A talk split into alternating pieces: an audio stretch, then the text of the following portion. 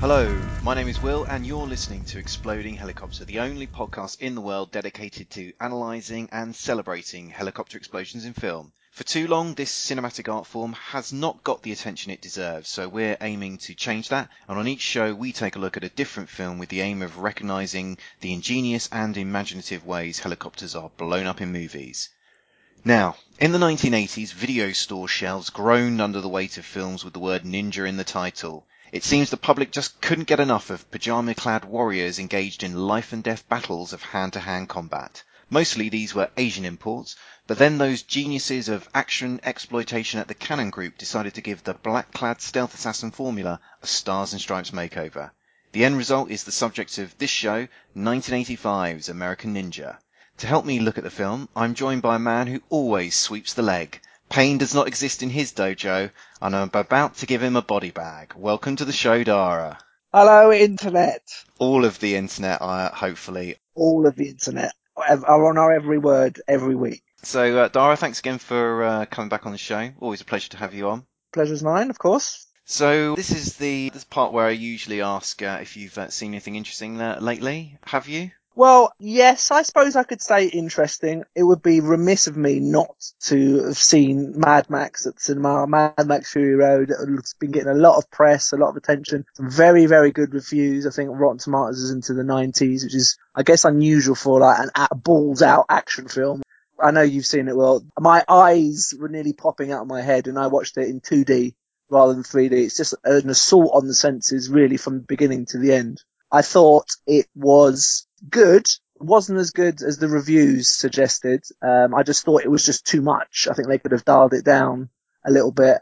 I think the thing I enjoyed most about Mad Max was some of the special effects, some of the vistas, some of the sort of lighting, and the mood was amazing. Like the bits in the desert where there was a huge thunderstorm and tornadoes taking up the people, that left you with your mouth open, but I enjoyed it, and there were some good ideas. It wasn't as good as I was expecting.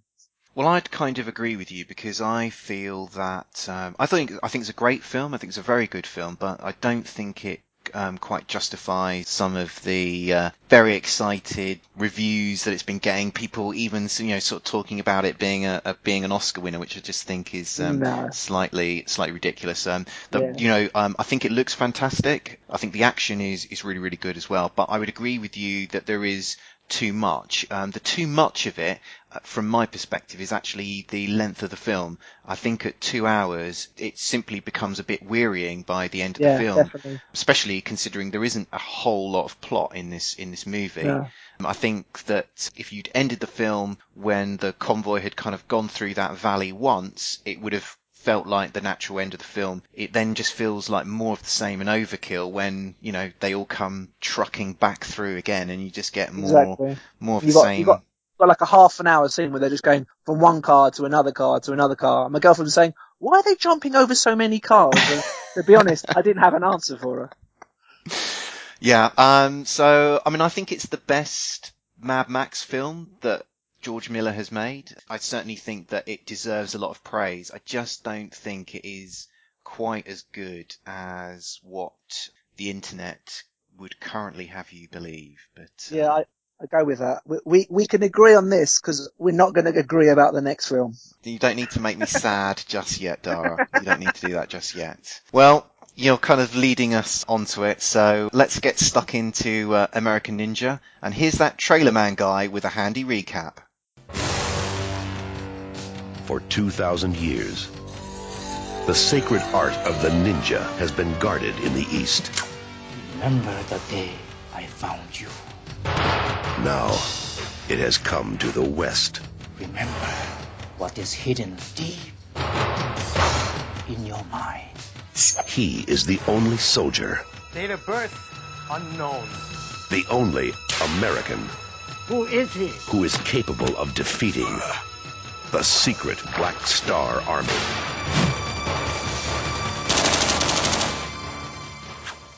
So American Ninja came out in 1985. It was produced by the Cannon Group, who were famous during the 80s for making low-budget action movies, run by two larger-than-life characters, Menahem Golan and Yoram Globus. Their unique approach to cinema seemed to rub off on their films, which were often sort of rather bizarre and crazy. And those kind of bizarre and craziness, the only reason it was there was simply to entertain the audience.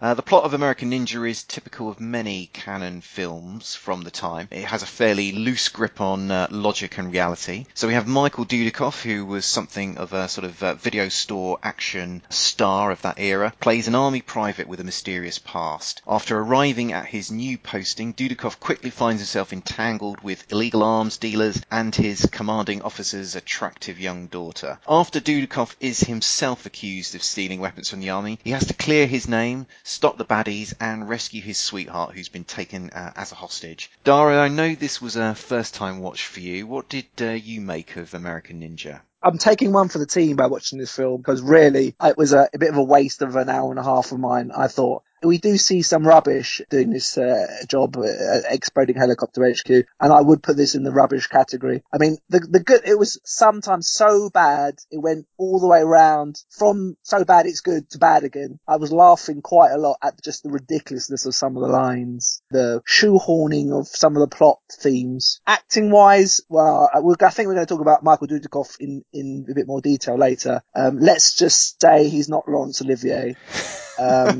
I just thought this film was a kind of a pastiche of 80s films, like all the cliches kind of rolled into one and not done very well. That does make me rather sort of sad to hear, because I actually think that this film, you know, the fact that it is very typical of 80s films, I think is part of the appeal for me, because it's got sort of like every possible sort of cliche in there, and if anything it's the overkill of the film, which I think is, you know, what makes it for me a really good film. The fact that you've got loads of explosions, you've got more ninjas than you can shake a bokken stick at. You know, you've got a bit of romantic sort of love interest in there. You've got sort of ridiculous scenes of male bonding. It's just all there for you, and you know it rattles along at a good clip. You know, it never goes too long without a bit of action of some description sort of happening. So, you know, I found, you know, it a sort of really, I find it a really entertaining watch. So yeah, saddens me a bit that you weren't swayed by its charms. To be honest, when the first few scenes come through, I kind of felt it was like a cheap version of The A-Team, like an episode of The A-Team sort of tagged out to an hour and a half. I mean, when I talk about cheap, you've got Steve James, basically, as a cheap version of Carl Weathers. You've got Dudikoff, because they were too cheap to get Dolph Lundgren. Towards the end, I think James has a fight with a sort of bulky Chinese martial artist. Obviously, they couldn't afford Bolo Young, so they got him instead. They've got the kind of accented bad guy, too cheap to get Antonio Montalban, so they got some no-mark actor to play him as a French sort of arms dealer. It was just sort of cheapness all the way through, apart from the Exploding Helicopter, which we'll talk about later, which I thought was actually quite nice. He spent a bit of money on that. But the rest of it just looked, it's all just so poor. So 80s, it's just too 80s. It's just too 80s for me. Yeah, I'm gonna have to fight a valiant rearguard here, I think, to try and change your sort of mind on it. I mean, you know, the film, you know, very early in the film, we've got a kind of big sort of battle where a convoy, an army convoy, sort of carrying some weapons, is some bad guys alongside some conventional bad guys, alongside a kind of little quotient of ninjas try to sort of hijack this sort of convoy. And you know, you've got a great little action scene there. You've got some hand-to-hand combat, you've got some machine gunning, you've got Michael Dudikoff, who improvises using kind of like a truck repair kit, improvises some like throwing weapons out of this kit, kind of kills somebody by sort of throwing like a screwdriver at them. You've got him rolling around on top of the lorry. You know, you've got a whole heap of action there. You've got him catching, you've got him like block. He's got such amazing ninja skills himself that he can kind of like block and catch arrows himself. I didn't really kind of, the ninja skills, I didn't really buy them. He's quite a bulky actor. Yeah, you can see he's doing the martial arts, but it's kind of, you know, I've seen about 20 other martial artists in, you know, genuine Asian martial arts films You know, they would wipe the floor with him. He's just quite slow. You know, to be fair to him, I've got to give him some credit. Most of the stunts I could see he was doing jumping off bits. He's, you know, he's an action man, but as for like ultra ninja skill, I didn't buy it. And so let's talk about ninjas. What the earth? Why was there an army of ninjas in the Philippines? Anyway, what was the point? And why would you, if you were a ninja, why would you be wearing black in a jungle? It's not very camouflaging, is it?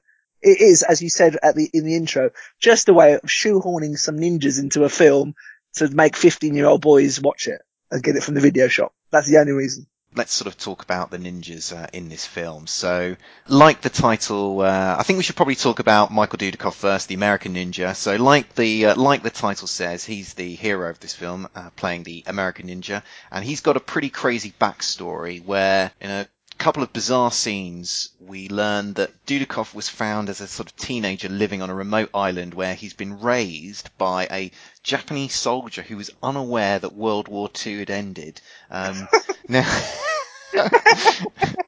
Now, unfortunately for everyone, including the viewer, Dudikoff can't explain anything about this mysterious biography or how he came to be an expert in ninjutsu, because he's suffering from amnesia. I mean, Dara, surely, if nothing else, did this subplot not, like, you know, kind of, you know, attract you to this film? Just in its craziness. Let's not think about a reason why he was in the jungle. Let's just say he had amnesia. And that way we don't have to explain ourselves. Perfect story. Why would a Caucasian child be in the Philippine jungle, for starters? What was he doing? How? How does that happen? It's just so fantastical. It, you know, actually, to be honest, I should know better, really. And I should have suspended my disbelief before watching this film. I don't expect any realism whatsoever. I suppose if you just enjoy it for what the really basic base level, because there's about as much subtlety in this film as, I don't know, a sledgehammer. It's awful. Well, we've already sort of touched on this already, and there's certainly no shortage of ninjas in this film, because the main villain lives on a massive estate guarded by his private army of ninja warriors, including the fearsome Black Star Ninja. Dara, you've already said that that didn't make a lot of sense to you. Is that your kind of final word on the subject? I have to say it is, really. I mean, with the best will in the world, I want to try and suspend my disbelief and just imagine there would be, it's not even in Japan, it's like miles away in the Philippines. How is this guy? Why are they there? Are they, you know, how much money would it take to run? Well, how much money would it take to run a private ninja enterprise in the Philippines? I don't know. I just can't see the logic. You could get some local army trained people to do the same job. And with the best will in the world, guns are a bit more effective than ninjas, because otherwise, why wouldn't all armies be ninjas instead of soldiers with guns? So yeah, I don't buy it for 1 second. Well, for me, I think you're getting kind of bogged down in the practicalities of this film, because for me, this is what the charm of this film is that lots of things happen for absolutely no logical reason, and they only happen really to entertain you. So this villain living in this kind of, you know, massive private estate, he could just have the Black Star Ninja as his kind of personal bodyguard, this kind of like elite, highly trained warrior. But no, the filmmakers think, you know what would make this even better is if he lives on this estate with a massive private army of ninja warriors who all just spend all day, every day, as we see in the film, just kind of running around their ninja assault course, you know, training, honing their skills and, you know, training themselves in their abilities. So, you know, that's the charm of this film. Like, so much happens, you know, in this film that doesn't make any sense, but it's just entertaining. So why have a scene with Michael Dudikoff kind of fighting Steve James with a bucket over his head for part of that scene? It just happens because it's entertaining, and I was entertained to watch that. Why have Michael Dudikoff, you know, kind of like use a truck repair kit as a kind of bunch of improvised weapons? It's entertaining. That's the kind of the genius of this film for me. Yeah, some would say genius, some would say waste of 90 minutes. It's semantics, isn't it, really? I just didn't buy it. I mean, they kind of, it's almost like they've taken the writers have thought about kind of action films in the past and sort of taken what they thought were the best bits, like the training scene. They've sort of taken that, Enter the Dragon, the kind of Karate Kid ripoff. You know, it was just after the Karate Kid was made, sort of a sensei teaching skills to an American, you know, Asian martial arts, a bit of Kickboxer thrown in. You got a bit of the Rambo element to it with the army. They're sort of taken elements from different films that have been successful and kind of squashed them all together, you know, sprinkled a couple ninjas on top of them and sort of tried to price it off as a film. I need more, Will. I need more for my movies. But you've just perfectly encapsulated why, for me, this is a great film, because it's taken all the bits from those films that you've just listed off, sprinkled, as you said, ninjas over the top, and served it up to the audience. And, you know, I'm perfectly happy with that end result. We get the films we deserve, Will. That's all I've got to say. The action in this film, I know you didn't think a great deal of the ninja martial arts in this film, and I probably have to agree with you, the martial arts in this film aren't the highest quality in this, but there is some more sort of conventional sort of action in this film. There's a big gun battle at the end of the film where the kind of the army assault this private estate, and I don't know how you enjoyed that scene, because I was actually quite sort of surprised by the amount of quite gratuitous machine gunning that was going on during that sequence. I think that you liked it. I know why you liked it, because it's that 80s staple that you've sadly left cinema, of people riddled by gunfire shaking their bodies like they're electrocuted and then falling over things. That we don't see enough of that these days, and there was a thing about 10-minute scene where the army, the US army, infiltrated the base, and there was a whole bunch of hired goons who couldn't shoot a barn door from about 5 meters, and they were just getting plastered by the guys from the US. And I actually quite enjoyed that scene. There is a lot of gratuitous killing in it, and it's quite entertaining, and it leads us up to the very tasty explosion at the end, which I enjoyed. You must have enjoyed, like I did, the sight of Steve James in his vest, his big arm muscles gleaming with sweat, firing his machine gun whilst on top of a Jeep. You've got to tell me, if you enjoyed nothing else in the film, you must have enjoyed the sight of that. I did enjoy that. It did sort of take me back to my my crush on Carl Weathers in his crop top, running along the beach and hugging Sylvester Stallone. I had that kind of vibe about it, or Carl Weathers in Predator in the jungle. Yeah, it had that kind of dirty, latent homosexuality, which I enjoy from my films. Now, Michael Dudikoff was a bit of a name in the VHS action era. I don't think he was someone that you were familiar with before watching this. I've never seen him before. Well, he was kind of a bit of a sort of staple actor in the kind of Cannon Group, made a kind of like a bunch of sort of action movies. You'll probably be slightly disappointed or depressed to know that the American Ninja franchise continued for some time after this film. I looked it up, yeah. Is it 5 films they did in the end? They made 5 in the end, although there's question marks whether the 5th film should really be considered part of the franchise, because Michael Dudikoff isn't in that one. There is another actor who does appear in the franchise in that film, but his character has a completely different name to the character that he played in his earlier American Ninja film, and that's because the film was actually shot as a completely different film, but the producers got kind of a bit nervous at the last minute and renamed it as an American Ninja film. So it's not really a true sequel, because it really actually has nothing to do with nothing to do with it, and no actors, and nothing to do. Okay. Well, it has one of the actors, but you know he's not playing the same character, so it's got, you know, apart from him, it's got no real link to the previous 4 films. But yeah, Dudikoff, bit of a name in this kind of era of films. Did a whole bunch of sort of titles like Avenging Force and The Human Shield. This was your sort of first experience in. You know, what did he's got a bit of a cult following? What did you make of him, Dara? I think describing as brooding would be a very generous description. He's about as charismatic as a mouldy peach, basically. It's kind of like, it's almost like, you know, trying to paint on water. Whatever the writers would give him, nothing kind of would stick to him. I just thought he had a face. You know, Mike Myers in Halloween, when he wears that mask, he just has that kind of face, like he's wearing a mask. Nothing really. There's no humour there. There's no emotion. Any line, whether funny or sad, is kind of all delivered in the same way. He isn't an actor. I don't know. He's obviously a good-looking chap, you know, muscly. can do the scenes, but he's just not an actor. And judging by his career pre and post this film, that's kind of evident in his in the sort of film that he's been given, i.e. nothing of note. He was really quite poor, and just for that kind of film, may have got away with it if you had a real sort of charismatic lead, but he just had zero charisma. He was just awful.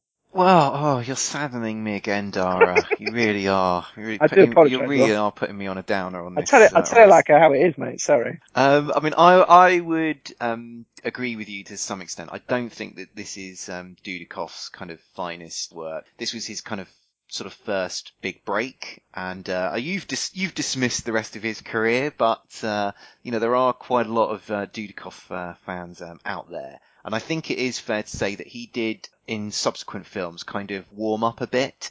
He is quite inexpressive in this film. I mean, for the beginning of the film, he doesn't actually have hardly any dialogue at all. He doesn't say anything, and I think that works quite well. Kind of gives him this mysterious quality. It might also just be the fact that the director had clocked to the fact that he clocked on. If you can't act, best you don't say anything at all. How about for the next 5 scenes, don't say anything, and it'll give him a mystery. Yeah, I think that's a good idea. I think that's how they come to the fact that he didn't do any lines, because anything he says, and he's got a really weird high pitched voice for a big high chunky man. Don't you think?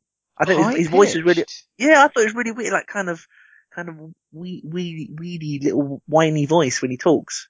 I mean, not very masculine. He's not like, he's not Pee-wee Herman. He's the Pee-wee Herman of action films. That's what he is. I can't sign up for that. I can't sign up for that. He's just got a normal voice. He's not Will. He's a wrong un. Have you listened to yourself recently, Dara? I'm not going to listen to this back because I've got a deeper voice than him, and I'm no action movie star. Well, some may say. Okay, well, I think it's time to talk about the exploding helicopter action in this. That happens, like in many films, during the film's finale, where the villain, who is still holding Judy Aronson, who's playing Patricia, this kind of Dudikoff's love interest, still holding her hostage. The villain tries to make a sort of getaway with her in a helicopter. Before the chopper fireball occurs, there's actually some sort of cool helicopter action as Dudikoff kind of jumps on board the whirlybird as it's taking off, and there's a fight scene between the villain and Dudikoff on the outside of the helicopter, and you can kind of see Michael kind of defeat the baddie and then grab Aronson from inside, and the pair then leap to safety on a sort of very convenient roof of a building that's nearby. Meanwhile, Steve James, back on the ground, has grabbed hold of a rocket launcher, which he fires at the helicopter, which explodes like a kerosene-soaked tinderbox. Dara, what did you make of the exploding helicopter action here? I liked it. I think it's probably the best thing in the film, if I'm honest, because you see the helicopter on the landing pad. It kind of sitting there waiting. You know something's going to happen. You know it's going to blow up. It gives you that sense of anticipation because it's there. You know, as you say, he flies in earlier on. They have this big protracted battle scene between the army and the ninjas. And well, you know it's going to obviously explode because as the helicopter comes into view, the villain says, "Everything is working perfectly," whilst looking a little bit too much at the helicopter, and you just know that's the kiss of death for it. I wonder what's going to happen to this helicopter. So yeah, I like the build up to it. I like the actual explosion itself is lovely. It looks like this is pre-CGI, so it's really. It looks very realistic. They haven't blown up a helicopter. They've blown up something that looks very much like a helicopter. They've done a good job, basically. I like the fact when the missile, you see it snake its way up to the helicopter. It's all done very nicely, I have to say. As I've seen a lot of exploding helicopters, I do like this one. It's, a little bit convenient how they all manage it just kind of hovers above a building conveniently so they can jump off. And then it's time to blow it up. The best bit is, it's kind of, as it should be, and all exploding helicopters really should be at the very end of every single film as the highlight, and then literally there's nothing. It just ends. He kind of stands there on the steps, and the credits go, and that's the end. I've blown up my exploding helicopter. What else do you want from me? No exposition. Finished. Did you say all? That's how all films should end. All films, Shakespeare, everything. Just stick it right at the end. Blows up. Lead actor smiles at the camera. Finished. Credits done. Who doesn't want that? Schindler's List? Schindler's List, yeah, if that would be perfect. If Oscar Schindler, actually no, if he died in a helicopter, that would undermine the plot somehow. Yeah, I'd need to rethink this. Kramer versus Kramer? Let's just say 95% of films would be better and leave it there. Well, I agree with you. I really like the fireball in this one. Nice practical kind of effects that are used. You know, always love it. I love to see a rocket launcher. Always love to see helicopters destroyed with rocket launchers. And, you know, as you say, there's a good build up to the sequence because we kind of get an early, as I sort of already mentioned, we get a kind of early whiff of danger with that villain's line that this helicopter isn't long for the earth. And I actually really enjoyed the stunt work that preceded the kind of the chopper fireball scene because, as you sort of said, it's clear that sort of Dudikoff did do quite a few sort of stunts himself, and he does seem to actually be, for some of this scene, actually doing quite a bit of this stunt work himself. And even if it isn't Dudikoff, somebody is hanging off of that helicopter, and, you know, who knows how high it really is off the ground, but, you know, it's certainly more than 20 or 30 feet, so you've got to kind of admire, you know, I always like to see genuine stunt work like that. Credit where credit's due. If it was Dudikoff, which probably might, I would imagine he didn't act throughout the film, so he might as well have done something. So the stunt bits that were done were good. And, helicopter was a nice, finale to an abysmal film. Just had to get that final. Had to get it in. Yeah. Had to get it in. Well, I don't think I can take any more of this depressing note, so I think I'm going to wrap things up for today. Dara, thanks for coming back on the show. I say that through gritted teeth. Pleasure as always, well, anytime. If you like what you've heard, then please check out the Exploding Helicopter website, or you can follow us on Twitter, Facebook, Tumblr. We're basically everywhere on the internet. We'll be back soon. Until then, keep watching the skies for those exploding helicopters.